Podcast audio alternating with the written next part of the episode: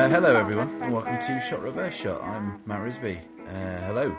Joining me, as always, via the medium of satellite technology is the brother from another planet. It's Ed Davis. How the devil are you, sir? Good. I'm currently getting used to uh, being 29. Hmm.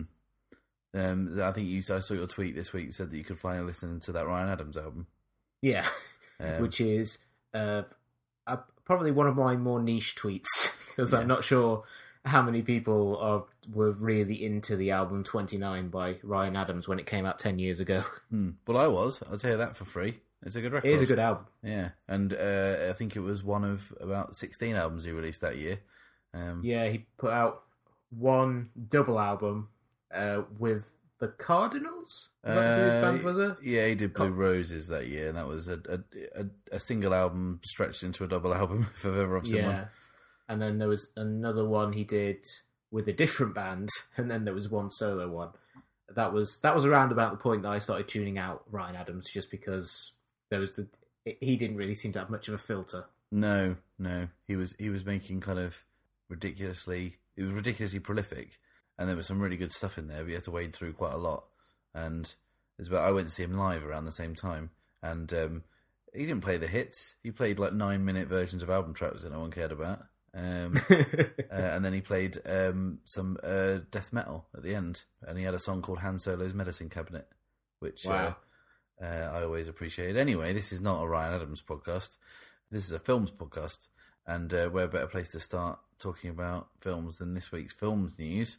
It's been a very busy week. We talked last week about um, Ian McShane joining the cast of Game of Thrones this week. In this week's kind of cranky old actor joins Game of Thrones news, uh, Max von Sydow has joined the cast. yeah, which uh, is quite a get Mm. um, for them. More, uh, Oscar nominee uh, for probably his worst film. um, uh, and he may have been nominated before then, but that's I, I remember him being nominated for uh, extremely loud and incredibly close, and thinking that's not deserved, No. or, or that shouldn't be his legacy. Uh, but yeah, that's kind of crazy. I mean, obviously, it's a huge show and everything like that, but it's the the uh, I wasn't expecting the worlds of you know Bergman favorite Max von Sydow and uh, and Game of Thrones to collide. Mm. Yeah, and co- coming off the back of Star Wars as well, which kind of he's in, but no one really seems to know as what. But yeah, it's uh, yeah a decent a decent haul for them, and yeah, I kind of ho- I really want to see him and McShane together, although it seems unlikely. I imagine they'll be kept fairly far apart because he's been cast as the uh, the three eyed crow, which is the guy who everyone last saw at the end of season four as a man who was kind of half tree. Well, So- okay, He doesn't really have many opportunities to kind of wander off and enjoy the company of the rest of the cast. yeah, yeah. They Which probably is- wanted someone who had kind of fairly sturdy theatrical roots for that job, Yeah, or someone who would be perfectly happy not moving. mm. and they didn't want anyone too wooden. Yeah. Um, yeah. Anyway, yeah. Next up, uh, well, well, there was quite a bit of TV news uh, this week, wasn't there? Because the, it was the uh, Television Critics Association thing, wasn't it, all week? Yeah, it was. There was lots of uh, news coming around about TV shows that are in the offing or TV shows that are currently on the air and are coming back. And there was also a great uh, infographic that was doing the rounds online, which showed the extent to which television production has ramped up over the last six years. I think from 2009 Hmm. and it demonstrated that uh, I think in 2009 there was something like 206 scripted programs on television uh, in America, and uh, last year there were about 370, Wow. uh, and this year there's probably going to be more than 400. So uh, when people talk about the the, the glut of television and how hard it is to keep up with everything. That uh, graphic is the best example of, of why that is. Mm, yeah. We're going to be doing a um, another TV episode soon. Kind of, we promised ourselves we would re- revisit um, the subject of television, which we haven't done for the kind of since episode three, and I think that would be kind of what we'll be focusing on, just how much has changed in such a short time. It's kind of pretty kind of staggering. What is also staggering is the news that came out of Tinseltown this week that for some reason that eludes me and most people, we're getting two more Bad Boys films. Yeah, I think it seems to be a case that the studios are increasingly just rifling through their old back catalogue of thinking what series have we not made a film of for a while, and they Mm. realised, oh, we haven't made a Bad Boys film in ten years, so we'll make two more. Although I thought it was interesting, they're quite cagey on whether or not it will actually star Will Smith and or and Martin Lawrence, Right.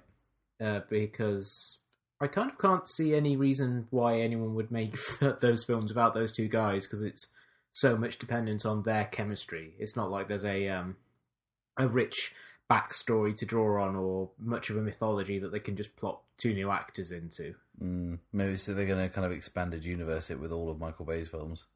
What horrible thought that is. I don't really understand why that's happening. In also, don't understand why it's happening. News: The Hobbit trilogy are getting a cinematic re-release this year, but in extended versions. Um, And for those of you who were kind of much like us, staggered that it was extended beyond one film in the first place, this news is even more baffling especially since there is a rumor circulating, and I we wouldn't possibly want to kind of comment on rumors. But the third part of it is believed to be rated R. That's a very strange room. I can only assume that there was a lot of blood cut out of the battle scenes, which Hmm. uh, I could kind of see that that part being the one most likely to get improved if they were to make the action a little more visceral, or if uh, it just turned out that there was a, they, every so often they would just do a take where uh, Billy Connolly was just swearing up a storm. Yeah, he drops a C bomb like several times, possibly. um, yeah, they might have just put some B roll footage in there. Yeah, I, I, I, I mean, obviously it's a cash grab, but like, is there really the appetite for people who wanted to see more of that and kind of longer? I'm sure there must be because those films, you know, we we both did not we did a whole episode on it and we were both kind of a bit mixed on it and, and on the whole probably not too high on those films. But there are people out there who did really enjoy them and I'm sure people will come out for it, but it'll probably be I'd be very surprised if the if they get a huge boost in, in box office as a result. Mm, yeah, yeah. Seems like a funny one to me. We talked last week. Well, I mean, you desperately shoehorned the release of Wet Hot American Summer's first day of camp into last week's episode, and I've now finished watching it, and I enjoyed it very much. Uh, I think I actually enjoyed it more than the film. Actually, I just like spending time with those characters. I think. But this week there's been a documentary drop on uh, various things. Uh, it's on Netflix and YouTube, and generally quite easy to watch if you can kind of if you have access to the information superhighway. Did you see it, Ed? The Hurricane of Fun documentary? No, I keep meaning to, uh, but I haven't. I haven't had chance to. I do like. Is it my understanding that it's not really so much in terms of talking heads or legacy? It's mere, more just an assemblage of footage from the film being shot. Yeah, it's basically when they shot it the first time round, they had someone doing the kind of EPK stuff, running around with a kind of a pretty old school camcorder, filming everything. And there are little kind of individual interviews done on set, and it's just really fun to see just how much of a all out kind of like uh, camp experience it was because they I didn't know this they stayed on that, that camp. They closed down most of its to sh- use as sets but they all slept in dorms. Um, and they were a lot of them were like straight out of drama school. A lot of them uh, were in their first film. So it kind of it appears the little caption under each person when they're introduced for the first time and talks about their first film jobs. It was Elizabeth Banks' first film. It was Bradley Cooper's first film. It was Joe Truglio's first film. It was a lot of people's first films and uh, it's just fun to kind of see stuff and find out facts I didn't know. Like Bradley Cooper um, skipped his drama school graduation to film that sex scene with Michael Ian Black, uh, which is pretty funny. And then uh, it's only about an hour long. Uh, it's pretty insubstantial as documentaries go. It's not like Hearts of Darkness or Burdens of Dreams or anything, but uh, it's it shows them getting drunk a lot and having a great time. I, I do think that that uh, kind of convivial atmosphere is, is one of the things that makes the the film so charming because it does seem like you're just watching a bunch of people who really enjoy each other's company, having a lot of fun, and I think that also is uh, something that works with the the TV series as well, in that you're just watching a bunch of people, some of whom have hung out a lot since that, and some who haven't seen each other in years, just reconvening and, and having fun again. Mm. And, and so it kind of feels more like a slightly bawdy uh, high school reunion than uh, being at camp. Mm.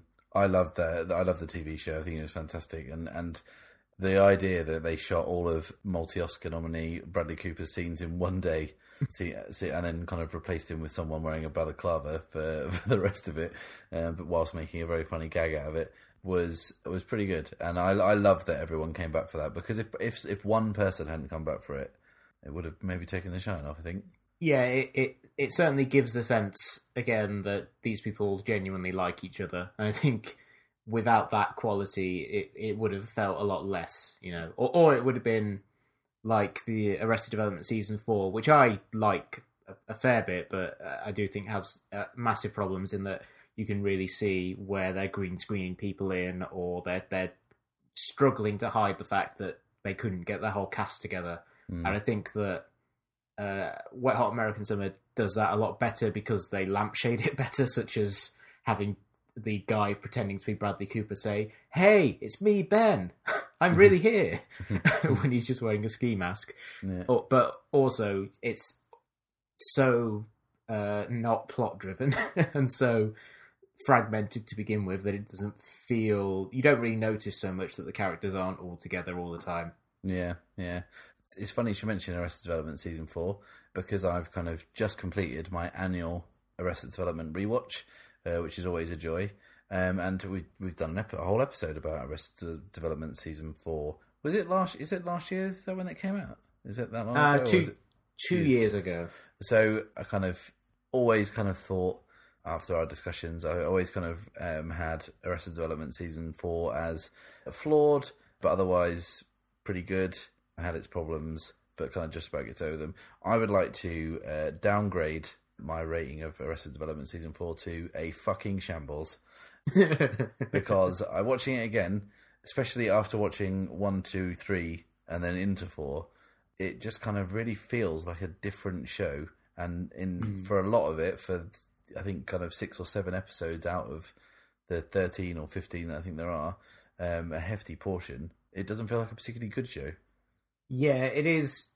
It is kind of a more amorphous, and the fact that those episodes do vary in length and quality, and it, some of the characters can't really sustain a whole episode. I remember the Lindsay episode didn't really work too well, Mm. um, but I haven't watched it in the two years, so I, I can't say exactly which stuff didn't work for me. I think for me, it ends strongly enough that it all feels kind of worth it. Yeah, the, the, it's definitely a stronger last three or four episodes from the Gob and Tony Wonder episode, which is fantastic. Yes. uh, to the kind of emotional uh, punch, uh, pun intended, of the final episode.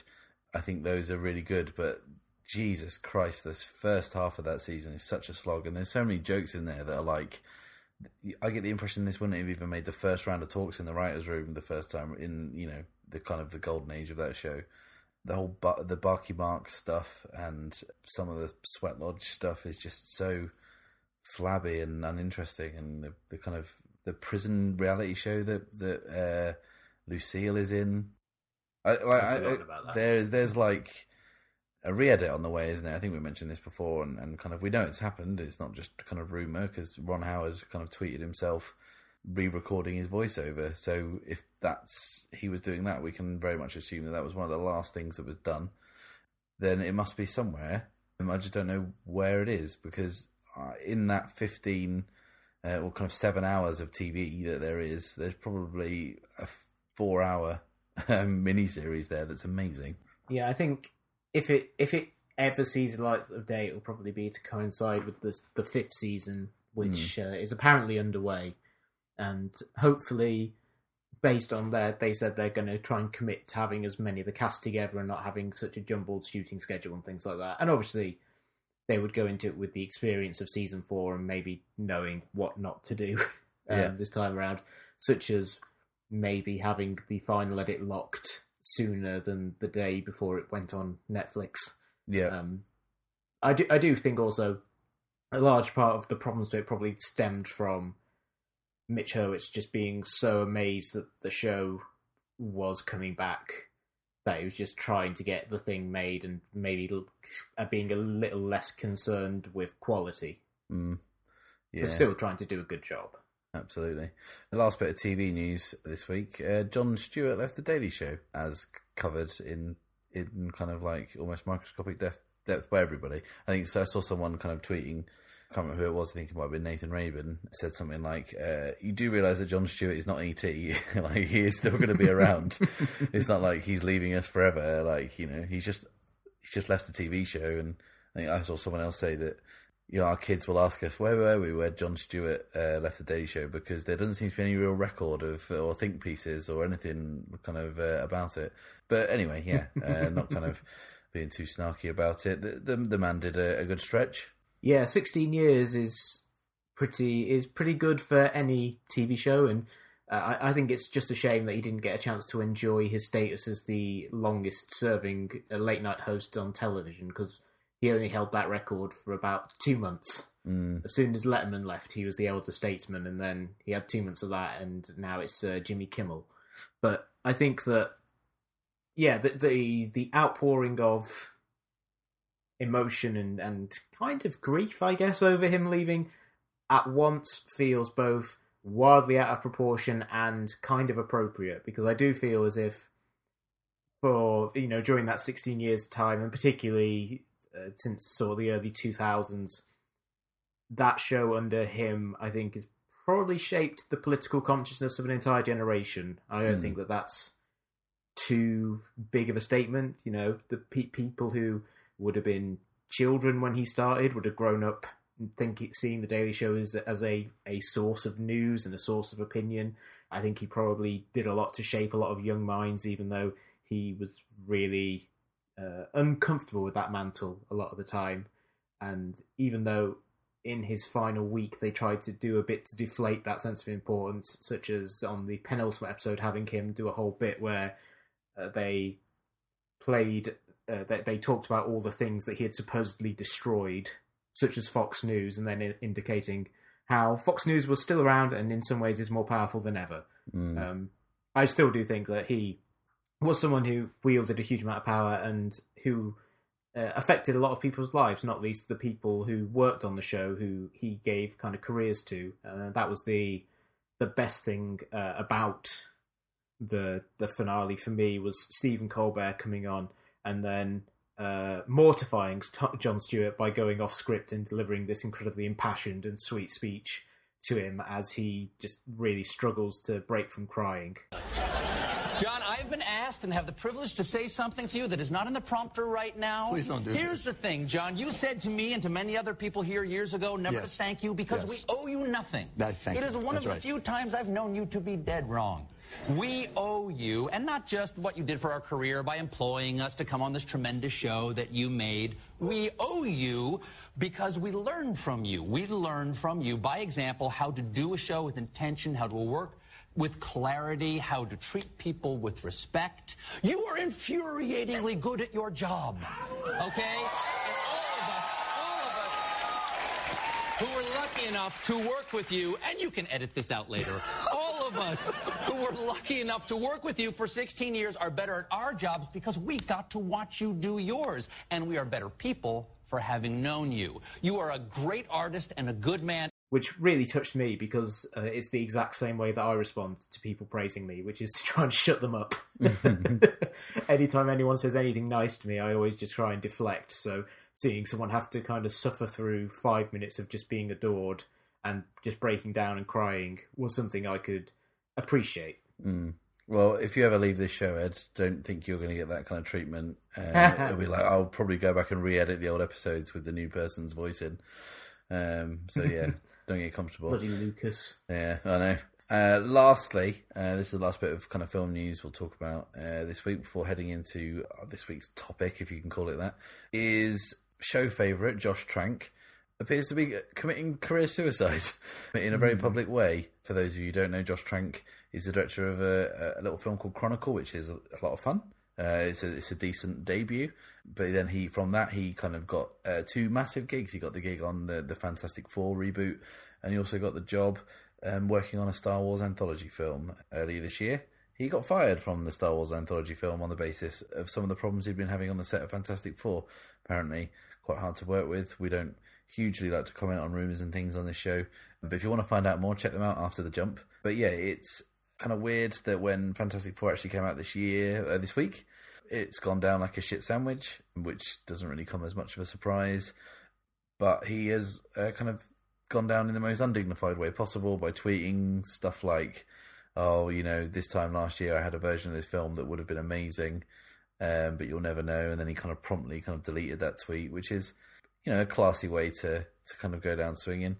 And I, I just don't know whether he's trying to get himself deliberately blacklisted or whether he enjoyed working on low budget films so much that he wants to make sure that's the only thing he can ever do.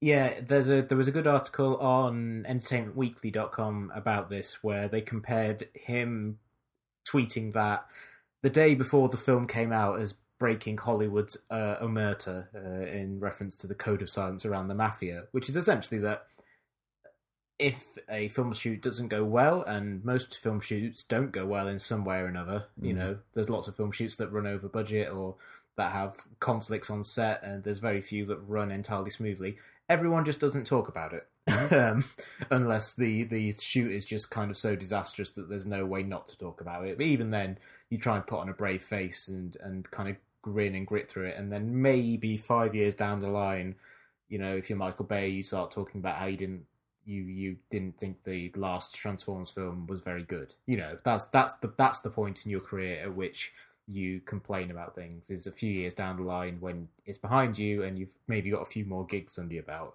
Mm. The I, the idea of uh, maybe offering a legitimate grievance, you know, the sense that hit the film seemed to have been taken away from him and rejigged and reshot and all this sort of thing.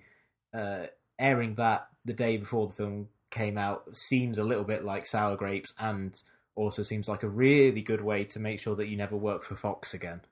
Yeah, yeah, or, or or with any kind of budget whatsoever. Mm, especially since that tweet, the, the way the film ended up playing out, which it opened to 26 point something million dollars, which is about half of what people thought the film was going to open to. Mm. Um, he that he instantly becomes a scapegoat for that because that's all the media could talk about was not just that the film was getting kind of horrendous reviews, but that the director disowned it before it had even come out. Uh, even if he was trying to distance himself, he did it in such a way that makes him an easy kind of target for anyone who wants to say, "Yeah, he was responsible for this. We can't ever hire him again." Yeah, I, I I find it a very strange thing for for him to do. I mean, he, he probably at that point he still had a decent debut under his belt. He's obviously got a lot of talent. He could have just taken the hit from Star Wars, which was connected to uh, to Fantastic Four. Uh, there, there was, is it Simon Kinberg? I think who was kind of producer on both of those films or involved. Take the hit on that, turtle up for a year, come back and do something a bit more interesting. Don't don't don't don't kind of send a tweet out and delete it. It's you know it's it doesn't kind of do him any favors whatsoever and kind of makes him out to be a bit of a Burke. it does seem to play into the image that has emerged of him as being someone who is perhaps not prepared for the rigors of making a film on that budget Mm. and perhaps being overwhelmed by the pressure and it seems to be the case that he was so overwhelmed by it that that's why the studio stepped in as they just lost confidence in his ability to deliver the film and if that was overwhelming then i think getting you know whatever it is 9% on rotten tomatoes for the film probably also made him want to be defensive and ready access to a Twitter account mean, meant that he had a way of saying that instantly. You know, it's the sort of thing where uh, if he if Twitter had existed 30 years ago, I'm sure Francis Ford Coppola would have live tweeted all of the disasters of the Apocalypse Now set. But because there's a Twitter offers an unfiltered way for someone to get that opinion out there, and it doesn't have to go through a whole team of people saying, "No, maybe you shouldn't say this." you know, it wasn't like if if it was the old days, it would have had to be in a press release saying that, and no one would have put it out. Mm. So uh, that I think the the medium there helps in helps him to um, burn every bridge in like an instant. You, you've just kind of given me the idea to do a parody Twitter account, uh, which is tweets from Francis Ford Coppola on the set of, of Apocalypse Now. Bad day today. Hashtag Harvey Keitel. Hashtag heart attack. Uh, uh, yeah. Or, um, or or several accounts doing Fitzcarraldo. Oh, imagine. Could you imagine? Clint, Cl- uh, Kinski in all caps, Mhm. just being Referring like, to himself in the third person. I, Kinski, cannot believe uh, this hashtag shoot. Yeah, I think "Food is terrible." Herzog threatened to shoot me. Yeah, it's it's um, a weird thing, isn't it? That like every every moment of our lives is now lived online somewhere, and you know we can't escape anything ever. Which makes me kind of like wonder how kind of some films have managed to stay so secretive, despite the kind of mass speculation. We still really don't know anything about some things like the the new Star Wars movie. We don't really know anything about it other than wild speculation. In today's day and age, that's quite heartening. Yeah, I think that J.J. Abrams, from Lost onwards, I think he understands the way the internet works. And I think, seeming to come from quite a geeky background, he understands the importance of keeping that stuff kind of locked down. Mm. And I I imagine there are some contracts that have been written with very strong language about what will happen if people release information. Yeah, yeah, absolutely. If they have the power to destroy people's lives, then that's a really good way of uh, of keeping the information out of the public domain. Mm, mm, absolutely. Well, this this week's episode is is a bit of an odd one. We don't really have a set topic, but like Ed said at the start of the show, he is 29 years old now, which makes me feel quite old. And but also is you know bully for him. Well done, it's your birthday, and um, he gets by right now in what is sure to become a shot reverse shot tradition to talk about whatever the fuck he wants. So the next kind of 20 minutes could be interesting discourse about things that that Ed finds interesting about films or, or you know topics he wants to discuss, or it could be political rant or just like kind of axe grinding or you know just kind of trying to settle old scores. I don't really know what's going to happen. So yeah, it could be interesting. It just reminds me. I kind of uh, when th- this idea came to us, it reminds me of that bit from The Simpsons where uh, I think it might be the Cape Fear episode. uh, One of the cops says to Chief Wiggum when they're busting someone, "Hey, hey Chief, can I hold my gun sideways?" And he's like, "Yeah, of course you can, birthday boy." and I always like that idea that on your birthday you can kind of do what you want. So Ed, this is your chance to hold the gun sideways. What the fuck are we going to talk about? Okay, uh, this idea kind of came to me because uh, around about this time last year, because it was also my birthday, I decided to look up uh, what was the number one film the day that I was born. Because uh, I, I knew the song that was number one, and I'm ashamed to say it was Lady in Red. Wow, But, M- mine was uh, the the Tide is High by Blondie. That is about a thousand times better than Yeah, Lady in Red. okay. I'll take it. Um, and I was wondering uh, what was the number one films, and it was James Cameron's Aliens. Ooh, and uh, so I thought, oh, that's that was interesting. But then I was reminded a few weeks ago about uh, the the kind of the difference between Aliens and Alien as a sequel.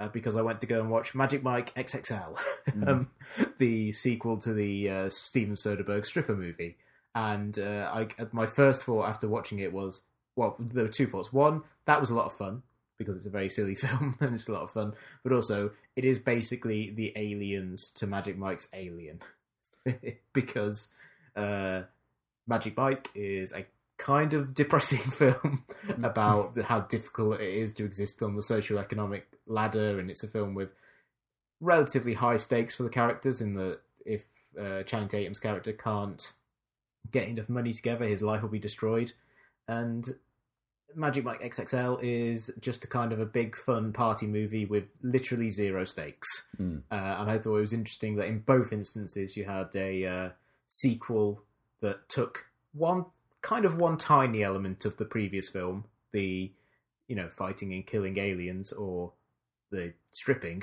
Mm. and then just basically makes that the focus of the entire sequel. Uh, and in both cases, it kind of really working. yeah. I, Aliens is always held up as an example of a sequel which is, better than the original, which I always think is unfair because it's an apple and oranges situation. Because Alien is a haunted house movie in space, and Aliens is a war film, and they're very different. And we've talked quite a lot about uh, something called sequelitis, um, which is the idea that uh, a film is successful without being expected to be successful, and then they cobble together a sequel to cash in, and it's generally made up of leftover ideas from the first film that weren't quite good enough to make it, or just repeating the same thing twice. And the good thing about Aliens, to hold that up as an example, is that it sidesteps sequelitis by being different enough to not even be capable of doing that. It can't. It can uh, take place in the same world, but with all different kind of characters, a different tone, uh, a different different atmosphere, and succeed. Another example of that, that I'd have kind of recently is um, if you look at the two sequels to the first Star Wars, Empire Strikes Back uh, takes the same characters, uh, ups the stakes, changes the story and the location, and it moves it on significantly. Return of the Jedi rehashes the first film. oh, there's a Death Star. Let's another one. Oh, let's blow that up again. Uh, and uh, you could see that uh, one suffers from sequelitis where the other one does not. And uh, I'm heartened to hear that Magic Mike XXL is the aliens of, of stripper movies, which is nice. I haven't seen it yet. It, yeah, it is a lot of fun. It's also if you've ever wanted to someone do a very lurid dance to uh, "Closer" by Nine Inch Nails, Oh, I've, well, I mean that's on my bucket list. then really and truthfully, I think this is the film for you because I'm not sure how many other films have managed to to work that in. Um, but yeah, I thought that you know something to discuss would for this for this episode in kind of a, a loose way would be what I kind of thought of as uh, ambitious sequels, sequels that basically try and build on what the first film did uh, and actually succeed, as opposed to a lot of sequels which, like you say, just kind of try and redo what the first film did. And sometimes that you know ambition isn't a de facto good. Like the Matrix sequels are very ambitious in terms of the way they try and expand the philosophy and the the worldview of the first film. Mm. Don't really work as films. No. Spider Man Two, not a very ambitious film in terms of building on the first film, but still good. You know, yeah, the ambition isn't isn't the be all and end all. But um, yeah, in terms of, of this sort of thing, Aliens is obviously a big one. The Star Wars films, uh, one that um, I'm always kind of fascinated by is Batman Returns, mm. where essentially you have the same director of the first film coming back, Tim Burton, uh, but this time because he directed one of the most successful films of all time up to that point, they basically let him go completely nuts, and he turns it from being a, a kind of pulpy comic book adaptation to being this kind of fantasia of German expressionist art that happens to have Batman in it. Mm. And then you can also see how that doesn't play out with the Joel Schumacher sequels because I imagine that after Batman Returns, which is probably the best of those kind of first uh, round of Batman films, kind of by a considerable dis- distance, I, I think. Um, after that, they kind of Tim Burton didn't want to come back or whatever, and they sat Joel Schumacher down and said, "Well, what ideas have you got to to kind of push this a bit further?" And he probably just sat there for a second and just said, "More villains," because that's essentially what the approach those two take. These kind of more camp, more villains. Whereas that second film feels like kind of a leap forward. It has its own. It has a different feel to Batman. It has a different tone to Batman, but it's still Batman. Yeah, and I also think that the the tone of it that it it it, it kind of starts like a fairy tale with you know Oswald Cobblepot being put into a basket and sent down the river and then being raised by penguins in the sewer. Mm, You know, it you know that that straight away it says this isn't anything like real life, so you can't really approach it in any kind of realistic way. Whereas the Joel Schumacher one, I feel takes kind of a step back from that in terms of the tone of the story it's telling Yeah. but that means that you end up with it. That makes it harder for you to kind of look at Two Faces, uh, Two Faces' lair, and think, who built this? Did does are his henchmen all contractors who designed this room to be half one thing or one the other? Did they hire someone to come in and then kill them? You know, you don't really have those many questions about uh, about you know what the penguin's doing because it takes it into you know so far into fantasy, and obviously you have the the whole supernatural element in that uh, uh, Selina Kyle is brought back to life by cats. Which You know, you know, can happen. Can happen. Happens a lot when uh, where Batman is concerned. But you know, it it, it it's goes into an area of such kind of obvious over the top fantasy, and uh, Joel Schumacher's film, cer- certainly that first one, kept the over the top visuals, but I think tried scaled back the story or the, the kind of the weirdness of the story just enough that it all just looks kind of ridiculous. It all it doesn't kind of match up the tone and the image. Hmm. Yeah. Yeah. I haven't uh, actually watched those Batman films in quite a long time. I don't ever want to see three and four again. But yeah, the the first two are kind of good. Uh, I, I remember I remember the first one being okay and the second one being a lot. But there's is there remote control penguins, kind of giant penguins that got bombs on them in the second one? They have yeah, they have missile packs. Oh uh, right, yeah. which I remember because that was the the one toy from Batman Returns that I owned was you could buy the little penguins and they had the missiles that you you kind of pressed down and they fired out. And as a sort of six seven year old who really shouldn't have seen that film because that film is way too intense for a very young child, Hmm. those toys were were very very cool. Mm. I think superhero film wise, Batman Returns has got some of the kind of best production design you're likely to see. But then it is Tim Burton, so you're kind of going to get that. But I think the thing about Batman Returns that I'm kind of thinking now is it kind of just makes me wish that Tim Burton would kind of you know make some good films again. Yeah, his that he is probably the the kind of the key example for me of a director who just so went off the deep end, and I don't think will ever find his way back. And I find that really heartbreaking. Even though occasionally you'll see like uh, I don't know if you ever saw Frankenweenie, but No, I didn't. that was really that was really that one I, I really liked. I found it very touching, very moving. Bearing in mind I saw it about a week after my dog died, so I think I was prepared to cry at a film about someone bringing their dog back to life. But it's mm. very sweet and it feels very personal, you know, in a way that basically nothing he made post Mars Attacks feels personal. Which is Yeah. let's let's not forget Mars Attacks must be coming out to being 20 years ago. yeah, I think next year will be its twentieth anniversary. Wowzer, that's quite quite considerable a stretch of time for someone who who kind of made an, who has made an awful lot of great films. Yeah, a lot of great films, and who I think read for for a lot of people. Certainly, uh, when I was at school and I knew people who were studying film, he was I think someone that a lot of people looked at as being the the quintessential example of a modern day auteur. Mm. In that he whatever film he took up, there would be black and white stripes everywhere.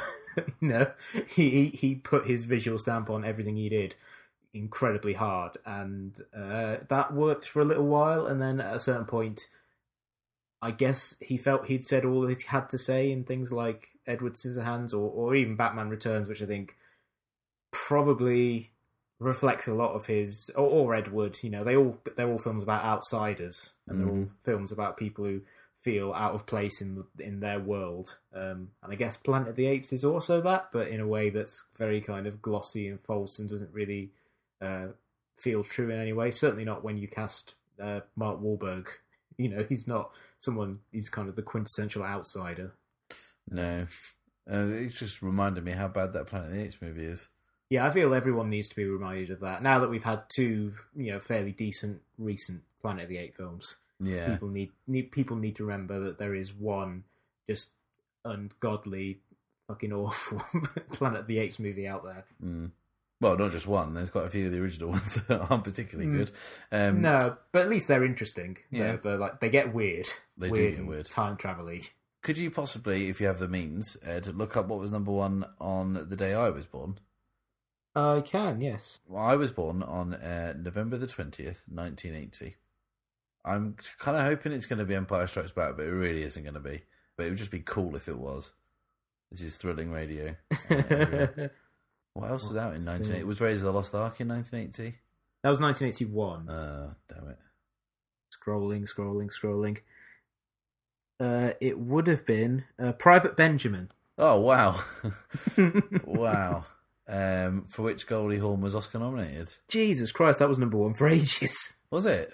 yeah, it was number one from October the 12th until December the 7th, Good grief. when it was knocked off by Flash Gordon.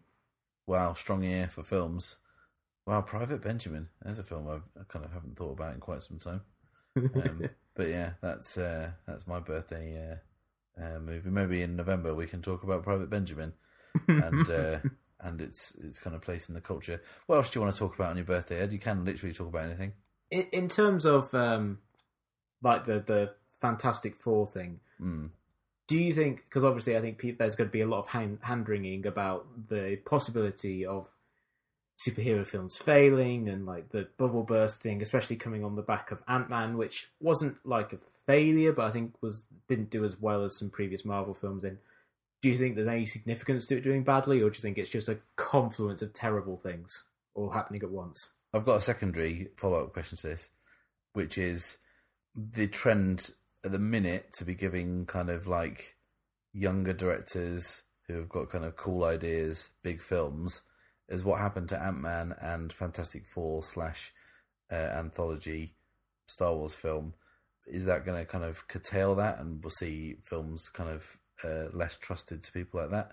Going back to the original point, I not really sure the sample size is big enough to kind of say Mm. uh, yes to that. I kind of also find it hard to define, like you say, uh, a failure for Marvel because Ant Man. Uh, I saw Ant Man on Monday. I thought it was a lot of fun, especially the last half an hour. I did think feel like uh, it probably could have lost fifteen minutes somewhere in there because it was two hours long. Uh, yeah, probably could have done with a Titan, but I think that any origin story sometimes can feel a bit flabby. Uh, yeah, I, I'm I'm not entirely sure that either of those things is is hugely kind of significant. I think Trank is someone who probably was a gamble at the start, and there was they probably had kind of thought it might not pay off, and probably had a contingency in place. And I think Ant Man. I'm not really sure what its failure would signify to Marvel because it's not like the idea was too weird because they've done Guardians of the Galaxy and that was okay. And I'm not sure that I mean, Edgar Wright is a proven director in the sense that you know his films do connect with an audience, but when they replaced him with Peyton Reed, uh, the director of Bring It On, they they they didn't really kind of they didn't really have to kind of do too much to get it over the finish line.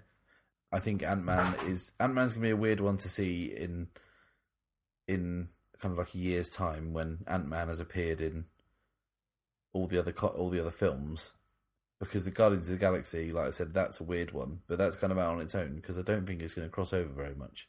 Whereas the Ant Man thing will. So I don't really know what place Marvel are carving it out for it in, in this Marvel Cinematic Universe. I don't really understand how significant they want it to be and, and how much they really cared if it if it kind of did underperform slightly. Yeah, it didn't seem in, in the year of you know the Avengers sequel. It Mm. probably wasn't that high up on their list of of uh, priorities. Um, yeah. I think that I, I a lot of people have said this, but I think the uh, you know Heart of Darkness esque documentary that's going to be made about what went wrong on Fantastic Four will probably be very interesting because they went with someone who was relatively untested, but who had made a very distinctive first film, and they they clearly trusted him uh, in the early going in that they acquiesced to things like him wanting to cast Michael B. Jordan because he liked working with him on uh, on Chronicle and because he's a great actor, of wanting to cast relative unknowns in all the lead parts, of wanting to make it kind of a little serious and to have, from what I've heard, because I haven't seen the film, but um, uh, having sequences in it, the, the transformation sequences be inspired by David Cronenberg, um, you know, of taking it in some in some odd directions. But then at a certain point, they clearly just lost all confidence in him. Uh, Mm. I, I think that uh, that is probably going to end up be you being used as an excuse to not hand so much creative control over to young, untested directors.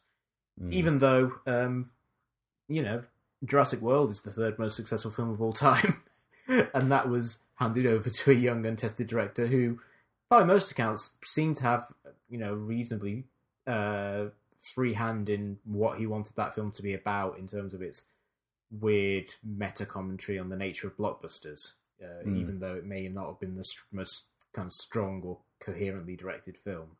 Mm. Well, it's telling that, that he hasn't signed on for the sequel. No, although I think he is having a hand in writing it, so I think he he maybe doesn't want to be behind the camera. Maybe just because he's he's weighing his options about being involved in Star Wars, which is an, a rumor that's being floated around.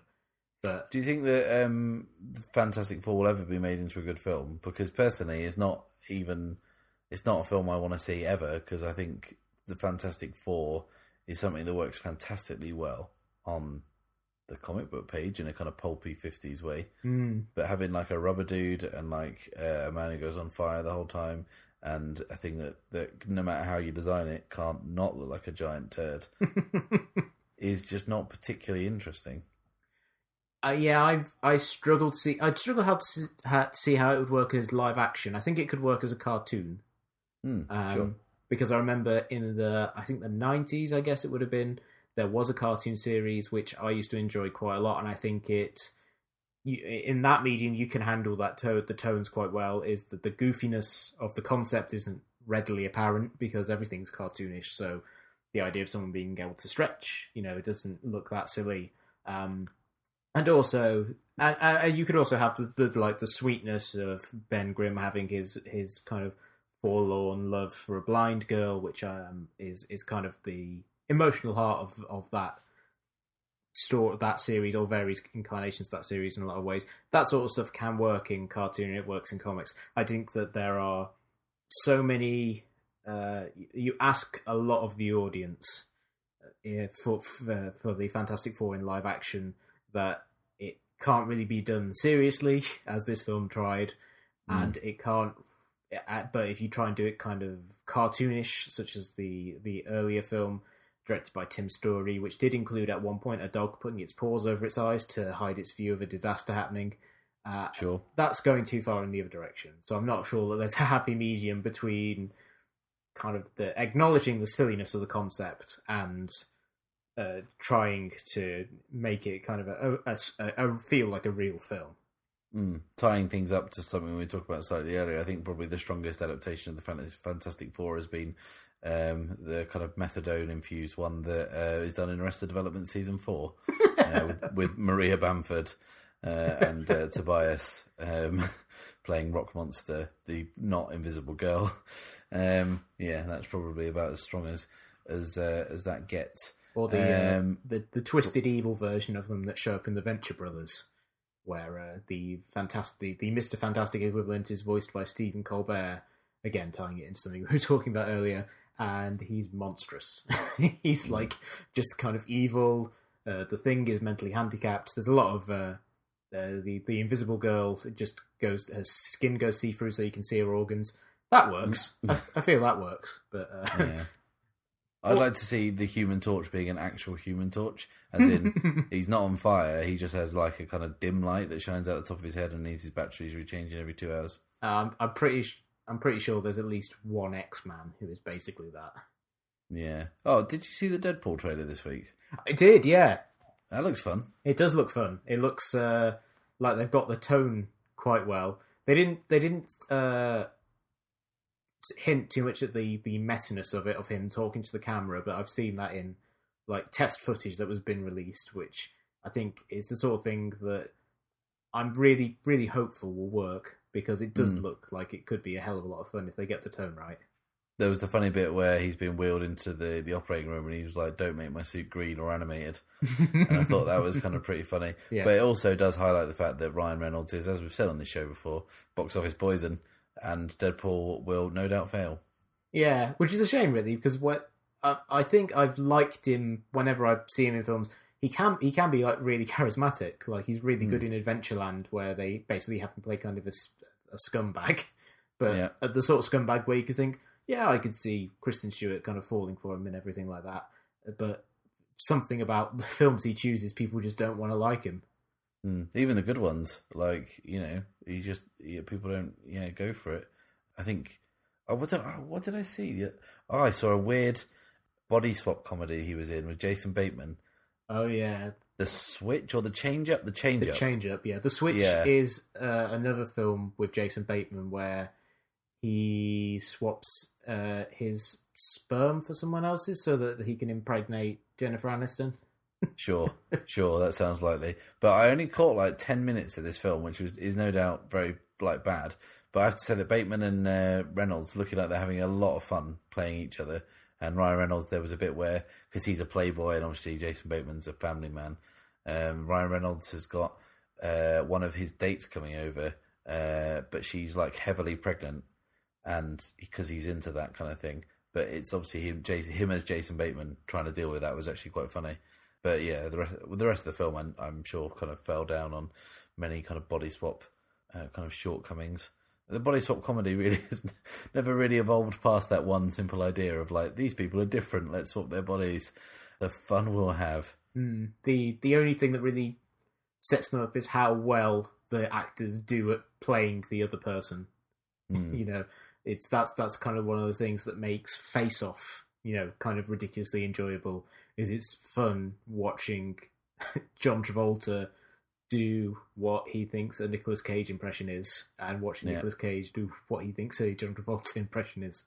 Mm. Uh, I, I think it's weird to think that the Face Off actually happened, featuring two of Hollywood's biggest mentalists. Mm. Uh, managed to get them in the same film and get them to kind of, yeah, hold it together somehow. I think like a really serious body swap, like kind of comedy, or no, like comedy, like a, a body swap drama where like a traffic warden swaps with like a like an art surgeon, and he's got to talk him through doing kind of complex keyhole surgeries.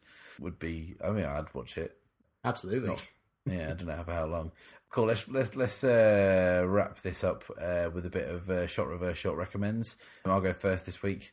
Kind of was reminded that it's ten years ago uh, that the show Nathan Barley aired, um, so I watched that this week. And also, uh, 4OD in, in, in Britain has kind of changed now. It's not so much like catch up TV and what you've missed. It's now everything they've ever had and they've ever made is now all in one place, which is kind of cool.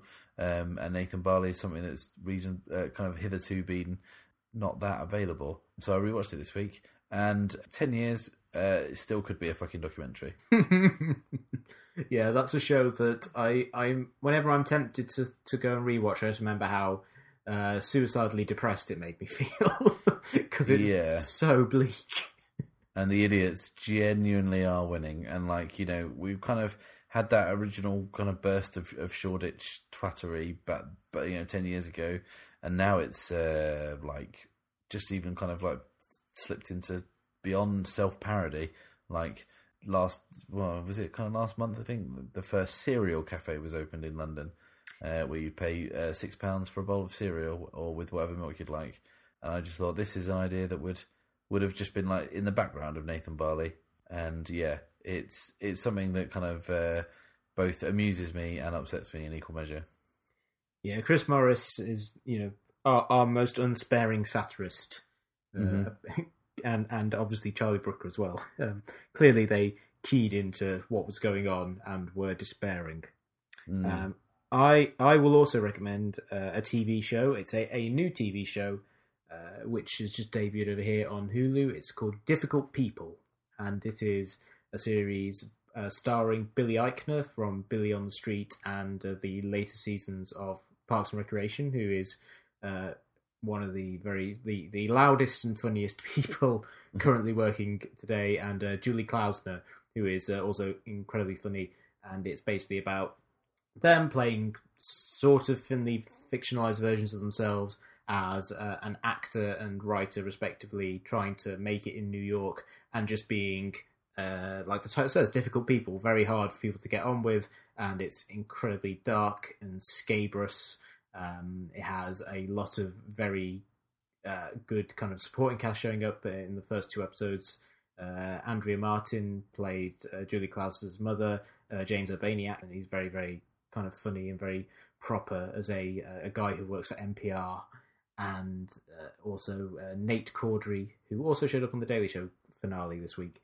Um, Mm. uh, shows up as a, a man who ends up sort of having a threesome with them, uh, and it's it's it, it has a great uh, in the second episode in particular it has a great David Byrne joke, which uh, I, I I appreciated because it hinges entirely on the fact that you kind of need to know that David Byrne cycles a lot, and I- Well, that is niche. I yeah, I, I greatly enjoy the specificity of the, that particular joke, uh, and the whole show is just you know constant uh, zinger after zinger. And in uh, a world in which we're still waiting for a new season of Curb Your Enthusiasm, it it's uh, kind of scratches an itch for me.